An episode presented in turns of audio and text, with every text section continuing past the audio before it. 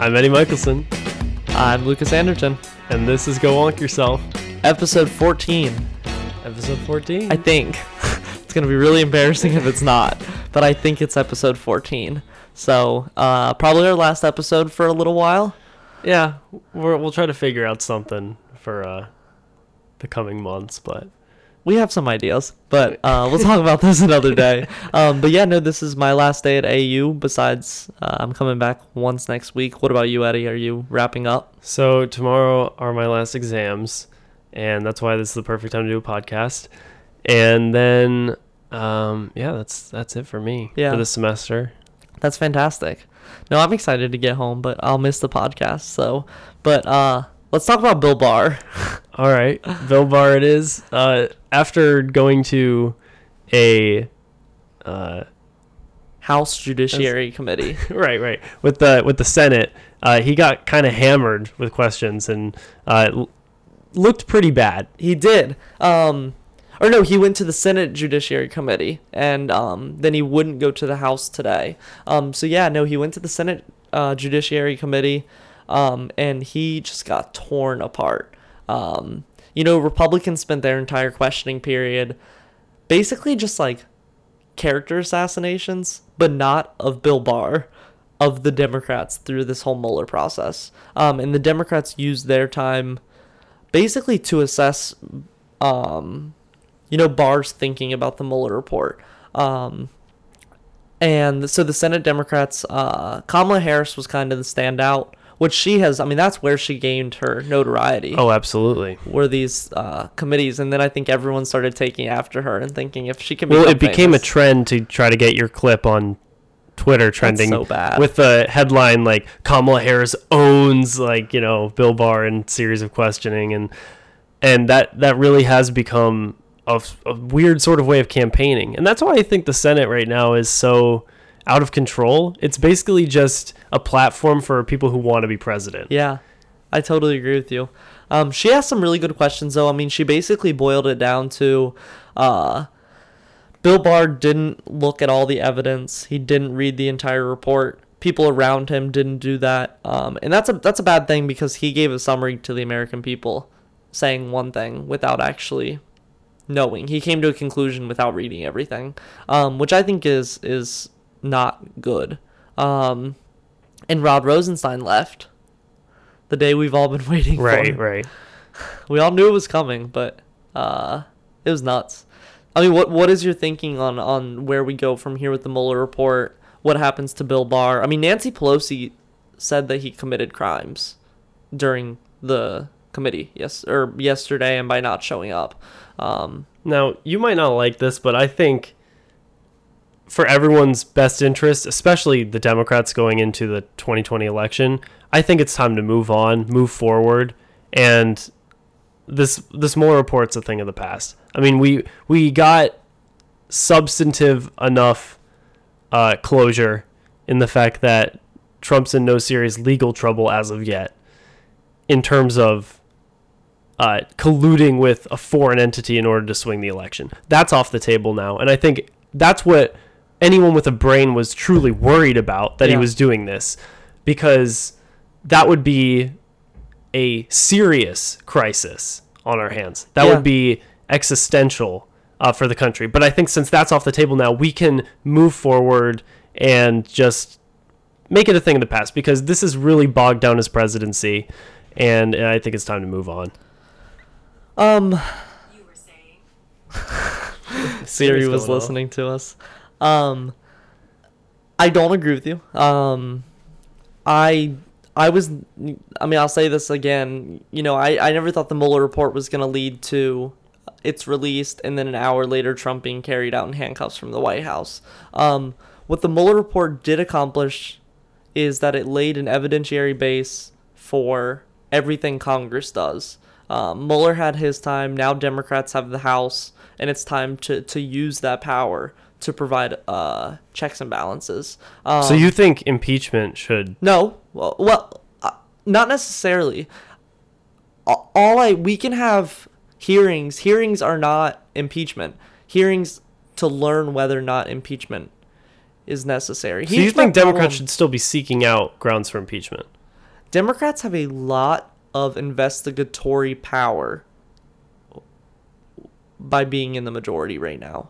Subpoenas can be issued, um, and that's that's presented this whole new type of constitutional law over whether or not the president has to comply with subpoenas from Congress, um, which is wild to me that that's even a question. Um, but so I think Democrats. I mean, think about all the committees held against Hillary Clinton. They went on and on and on. Think about all these random, not random, but I mean, uh, Republicans were had committees on on everything about Obamacare and and and looking into Obama and all these things. And so it's not, But don't you pay for that politically in the end? yeah. So are they going to make that same Who's still mistake? talking about Trey Gowdy? so are Democrats going to walk right into that? I, I don't think so. Like, I think that people elected a Democratic House that campaigned on subpoenaing records and, and providing oversight and checks and balances. That was a top thing Democrats campaigned on. That and protecting the Affordable Care Act. So now they have a mandate. Now they get to do it. Is that going to get them reelected in the end if that's what they've spent all their time but doing? they're doing other stuff too. What can they accomplish legislatively right now? Not much. Exactly. So they're not going to sit there with their hands on their ass, under their ass. Like they're they're gonna do something. And what they see fit right now is to investigate every nook and cranny associated with the president. Um, I don't think that's a bad thing, and I think Mueller gave them their plan. Um, Mueller laid out in the report. Uh, it's an excerpt that I read, basically saying how how much of a gray area it was over whether or not a sitting president could even be indicted. And it sounded like basically what he was saying is it's up to Congress. Um, there are folks who make a, a, a compelling case for impeachment, but I, I this is like the the bad liberal in me. um, I don't think impeachment is a winning issue right now. Um, But that's why I think the the constant investigations are not a winning issue either. but what if they finally find something that makes impeachments a winning issue? But but that's what the bet has been all along, and they've so far lost that bet. So why why not just cut their losses and move on and come up with an actual platform going into 2020? They're looking into not just Trump collusion 2016. They're looking into Trump's entire past. Um, and that those might not be impeachable offenses. In fact, I don't think they would be. It has to So happen. then why why do it? Um, because uh, for one, it it by saying he committed crimes would help in his unpopularity, um, which they need to win the presidency. So yeah, I guess it's a political tool. But like, let's say I I have no doubt Nancy Pelosi could whip the votes to impeach him, but then it gets to the Senate. You think we're gonna get 60, 60 votes to impeach Donald Trump in the Senate? No. In Mitch McConnell's Republican majority Senate? Okay. Dude, that's a song of ice and fire. That hmm, he's a scary dude. No, but like Nancy Pelosi, Mitch McConnell, their forces Yeah, it's like the Ice clashing. King and, and exactly. Wow. the Dragon Queen going at it. Um, I'm not gonna spoil Game of Thrones on, on Go Wonk Yourself. Huge fans of uh, Game of Thrones, so um, so yeah, I don't know. Um, but I mean, so anyways, but what I wanted to talk about was, you know, Democrats are going to have a hard time in 2020. Um, a lot of folks, I think, look at 2020 and say Democrats have it, but I think that's a bad idea. That's what we said in 2016. You know, I'm not going to name any names, but my uh, professor for the course, the presidency, You're in that? yeah, I'm in that next semester. Who do you have? I, I off air, Okay. off air, um, because I don't want to reveal their identity Okay. because they said something I thought was shocking, and a lot of the a lot of my class thought it was shocking too. This professor said that uh, the chances of Democrats winning the presidency is hundred percent. Really? Democrat victory, hundred percent. I'm shocked. And the class was outraged mostly because they were like, "Wait, so are you saying that there's no point in even voting?" And the professor said, "There, uh, on a on a practical level, as an individual, that's already the case." Dude, you these this class lost their mind. Wow. Good for him. I mean, that's wild. Do you think that's the case at all? Well, uh, just in principle, the voting thing about you know you as an individual, I I see where that. I mean, mathematically speaking, that's absolutely the case. But you can't really think that way, right? I mean, you have to. You have to at least create a myth for yourself that when you go out and vote, that you're spending your time doing that is for a greater cause, and it's contributing to that. Which in which it is, but like not. You, you know what I mean? Yeah. It's yeah. Wow. But in terms of in terms of 100%, I absolutely disagree with that. I I would say that the percentage of Democrats winning is probably lower than 50% in my in my Really?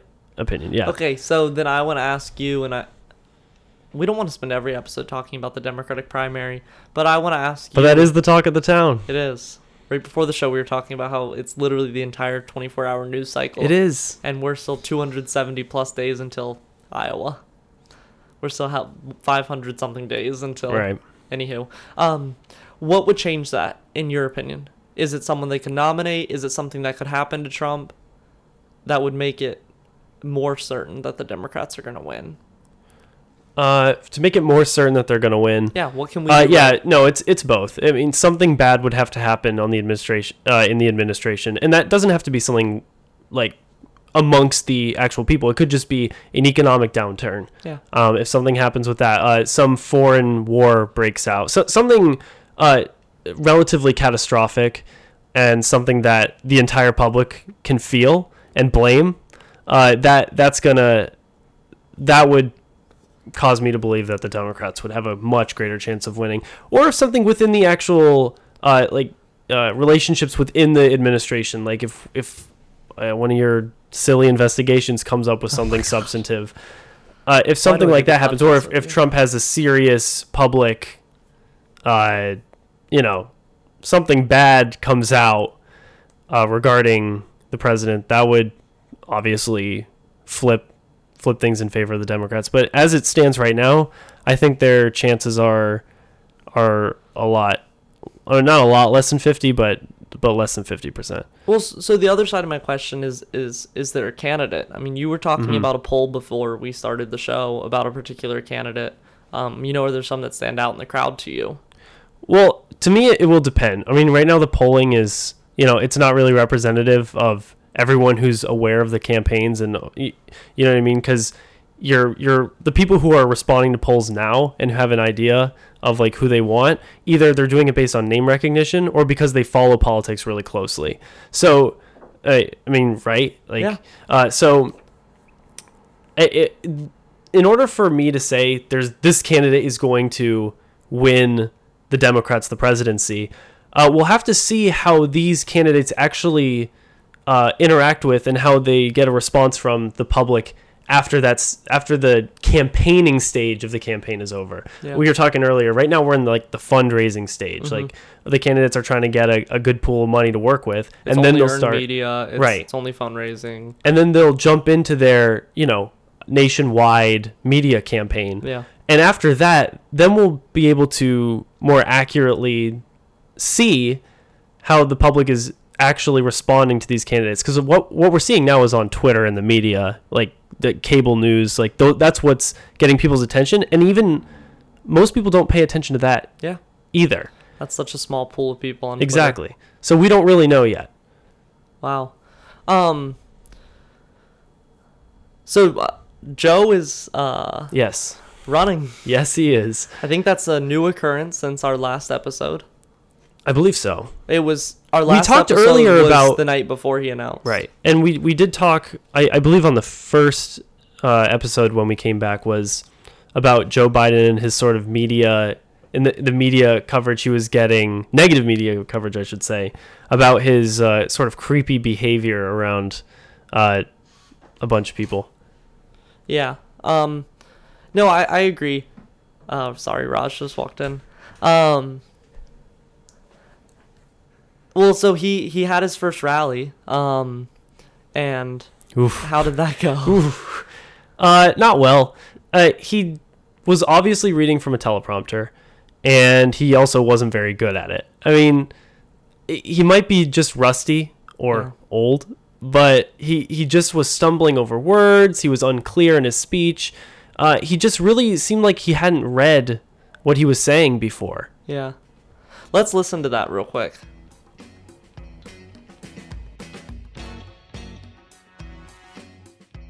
I think we have to rethink how we define what constitutes a, suce- a successful economy. They see workers as just a means to an end, not the end in, in, themselves, uh, uh, in themselves. The same is happening in big hospital in big hospital systems for the for the United Food and Commercial Workers in Boston. Medical research to conquer to conquer devastating diseases like cancer. The UAW took incredible cuts in their future. The country wasn't built by Wall Street bankers, CEOs, and hedge, and hedge fund managers.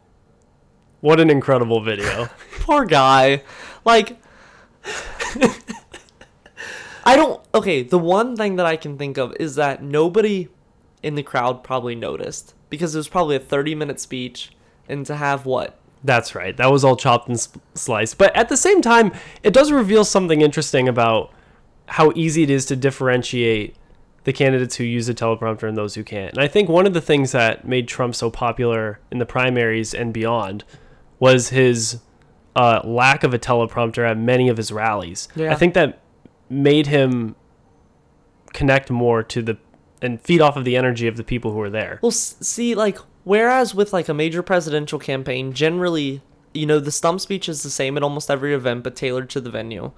Uh, and then it's tailored to one more thing: latest polling, mm-hmm. latest talking points, and you know, if if something doesn't poll well, they fix it. Right.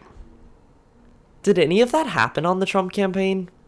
Did they even talk about what he was going to talk about before he went out there? He picked three issues and he just hammered those the entire time. That's it. Immigration, trade, and what was the third one? Hillary Clinton.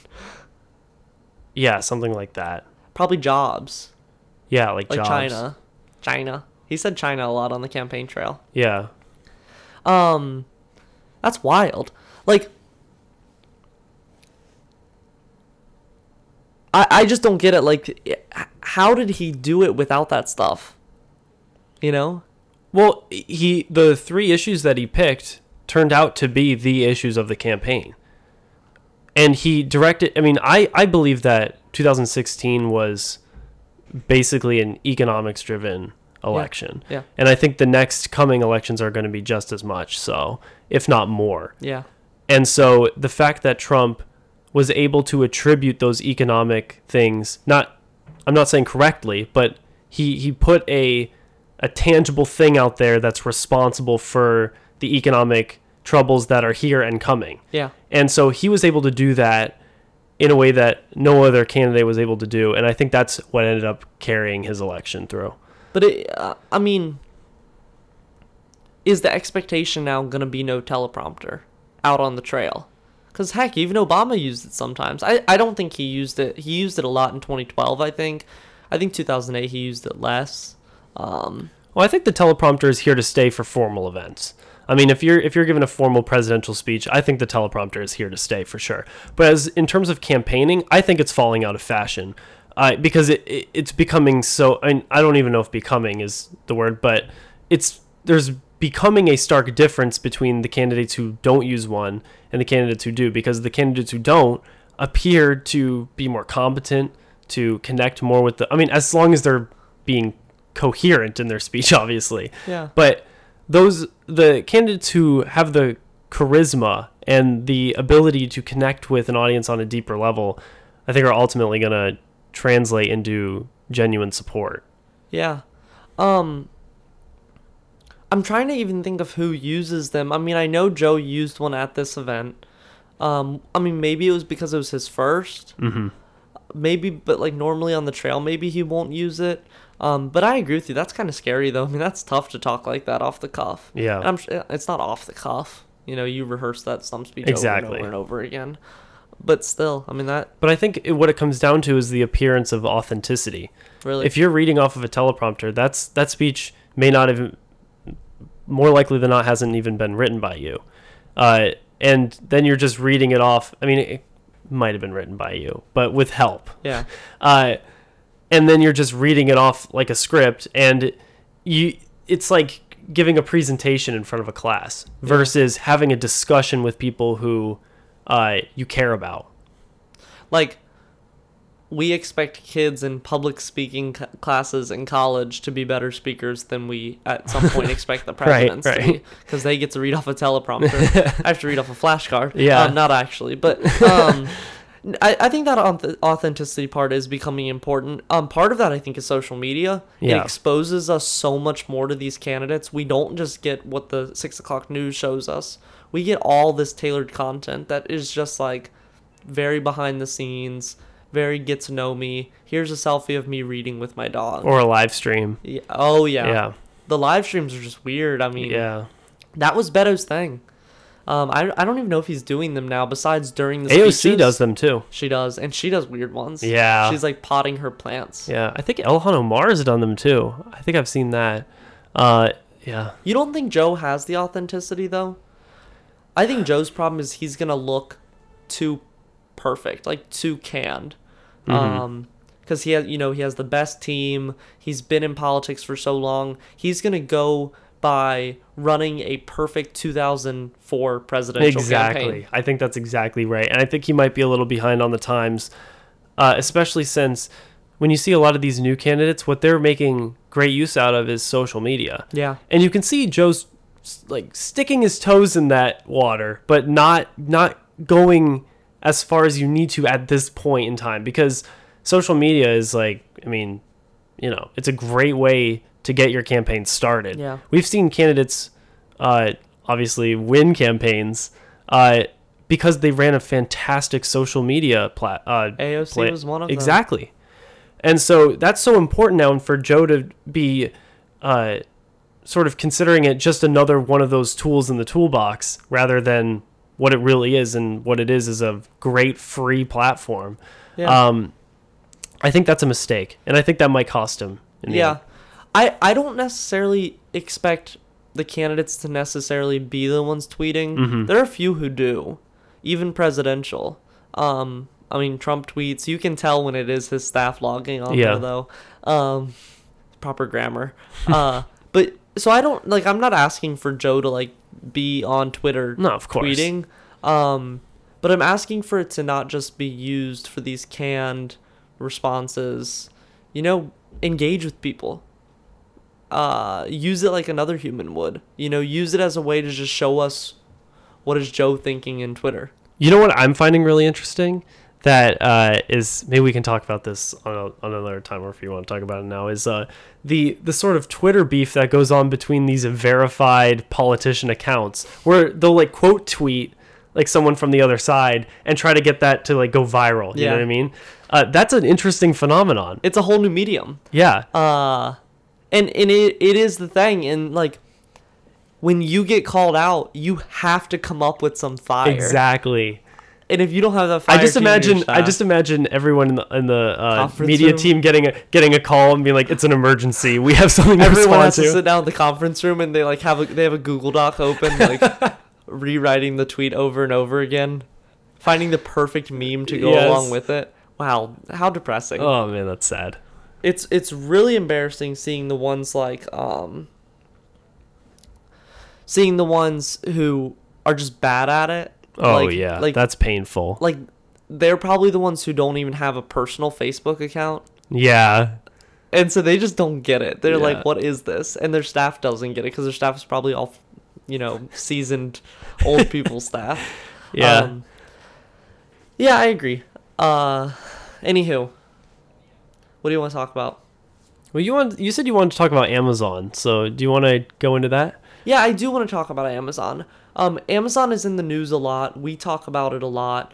Um, you know, it wasn't long ago, maybe a couple days, maybe even a couple of weeks ago now, that they came out and said that there are certain parts of your Alexa that that is listening, even if it's for small periods of time and being scanned just by employees. Like, it's not like they're like.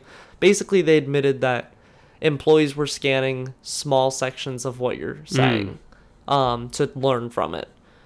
I'm I'm not shocked, um, but it just it begs this whole new question of of Amazon's involvement in our lives. because it's so multifaceted. You know, at least with Apple, it's our phone and our iPad. Oh, the thing you carry around all day? No, I know, but Amazon, it's every other part of our life now. You know, when you go So between both of them, we're I- completely surveilled. we are and we are totally sold out to those two companies. So I have a question for you. Uh, upon hearing this news, do you still use your Alexa and do you still have it in your room and everything? I still I have one in my room, um, one in the kitchen, and then all of our Sonos systems in the house have it built in. So yes, um, but I I didn't think they you know I had no proof they were listening, but I didn't think they weren't when I bought it. but it was You're just kinda like- completely okay I with think it. I've already. I think a lot of people in our generation are like this. We Yeah. we're complicit with the well, we the act all surveillance thing. horrified about it while talking about it, and then we give our privacy out all the time. Yeah. I mean, we're I mean, we don't care. I, I, I see a few people who have like the tape over their uh, their webcams, but I'm looking at them like, you think they're not spying on you in like ten different ways anyway? Like They're still recording like, what you're a, saying. a piece of a piece of tape is not going to stop this huge data gather.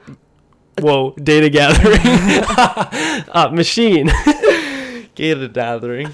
Um, you can Name tell, of the episode. You, I like it. I like it. You can tell a lot about a person by whether or not they have tape over their camera. Yes. I, I don't on any of my devices. Well, they hmm, they could either be very far left or like really ultra libertarian. They're the conspiracy theory people. That's true. Um, but, but I mean, I don't know. I see a lot of like just average people who just have true. tape over their webcam for whatever reason.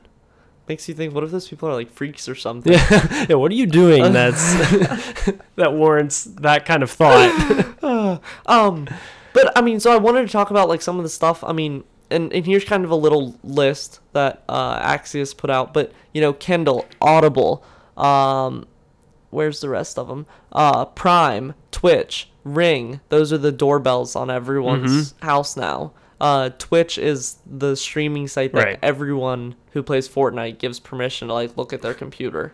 Um, and something with the neighbors app whole foods when i go to whole foods i pull out my amazon app and scan now like i i amazon web servers we talked about that one i think on another episode like when amazon web servers went down like two summers ago like it's like 60% of the internet was just gone for the day Well, we should mention too that uh, Amazon, like, it, it's not it's not just partnered with Whole Foods; it owns Whole Foods Yeah.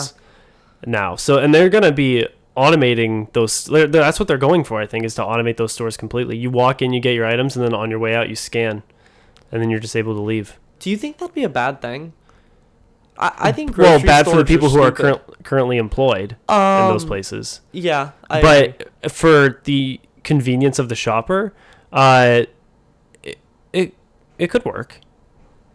I don't see why it couldn't. I think shopping is just one of the most inefficient things that we do. We all walk around the grocery store lost, filling our cart with stuff. Right. I don't know. It's just I mean, I mean, you get a list of things you need, and then you go. yeah, but like it just seems like a like It's not wandering like it is wandering around. Have you ever? You've obviously never seen my dad wander around the grocery store. Doesn't matter that he has a list. Um, now we now my family has uses a grocery list app too, Oh, really? a shared grocery Oh, list Oh, that's app. fantastic. Um, but no, it's just really scary. Um, because they are in every part of your life now. Yes. Them, Google, Amazon, Facebook. Uh, and I don't want to get into that same conversation we had just a couple of episodes ago. I really want to talk about Amazon. But where do you see it going from here? We are not at a point where our government, where either party is in a monopoly busting mood. They're just not. They're all talking about Facebook, but nobody is saying break Facebook up. They're saying regulate it. well, there's also the fact that I don't think Amazon's really a monopoly. At least not yet. That's true. So we're not at that point yet, but I know I totally agree with you. There's a lot of key issues that need to be addressed here. One of which is data collection and privacy. Uh, is, I mean, we all click I agree to this, and that's been, you know, the legal basis for them able to collect all this data because we all agreed to it. Yeah. Uh, is that is that going to change? Because it seems like a lot of people who agreed to it didn't actually agree to it. They clicked the agreement because it's conventional to be like, oh, lol, scroll all the way down, agree. Yeah. Uh, What, what do you think of that? We've all made the joke about terms and conditions Right. our entire lives, like how nobody reads them. Yeah. And then the first time that that joke stopped being funny, I thought it was funnier at this point. But the first time it stopped being funny to a lot of people was the Cambr- Cambridge Analytica Mm-hmm. um, with the Trump campaign, uh, the data harvesting, um, because Cambridge Analytica is far from the only company doing that. Right. And we've all consented to it for years, not just on Facebook, on everything online we have ever signed up for. Yeah. You have agreed to that sort of data being shared. Not without your consent, but like it's not like they were getting your approval before. Well, you're you're basically saying in a lot of cases that they own that data. Like it was never yours to begin with. Like Facebook, if you post a picture on Facebook, it's Facebook's picture. yeah. At least it was. I don't know if that's changed think- since. I think it just becomes general domain or public domain. I think Facebook has said they own it. Really? They own the content. I would I would double check on that, but that's what I've heard. I at least it was like that. I don't All know if those that's changed. pawns but- who put their copyright logos on their pictures on oh, Facebook. Oh, I don't know. I, I think there's a di- I think there's a distinction between copyrighted material and I don't know. Like someone's some legal scholar has to. Wow. Um, but it, it it just really scares me. Um, But the data is certainly theirs that they collect from their website. I mean, you can't go back and reclaim it. no, and that that poses the the question of the right to be forgotten. I think, which isn't something I know enough about to even Mm-hmm. Yeah. have a substantive conversation same. with you. But uh, it's way bigger in Europe. I think the, the privacy fight is a lot more of a heated issue in Europe. Um, you know, the EU, that's one of their few really strong, juris- not few, but one of the really strong jurisdictional powers they've realized is the ability to regulate corporations like that. Um, and, and they are hitting Google and Facebook with these trillion dollar fees left and right. um, not really, but, um, and like the United States just doesn't seem to be taking it seriously. We all like the, the news talks about it every night Yeah. since the Cambridge Analytica stuff. But like, is anybody out rioting in the streets because Facebook is collecting your data? No. Did I think we're all log off? complicit in it, like you said, and also the conveniences that these technologies offer for us far outweigh our concerns about privacy. Obviously, even if you don't say you believe that, you are demonstrating that you believe it by continuing to use these products and services. And there's nothing wrong with that. I mean, I use them every day, but as long as you're doing that, you're uh, implicitly consenting to being monitored as well. That's wild. Um, where do you see it going? I mean, data is only growing. We have, you know, every second we have never seen nearly the amount of data that we have now. Even you know, five minutes ago, it's just growing so fast. There's so much more data every single second Yes. because every aspect of our life is plugged into the internet now. Um, and you know, where where do you see that going? Well, there's two ways it could go. There could be a a sort of reactionary movement for pi- uh, privacy in which people try to reclaim their It's- autonomy from. I, I think we're past that already.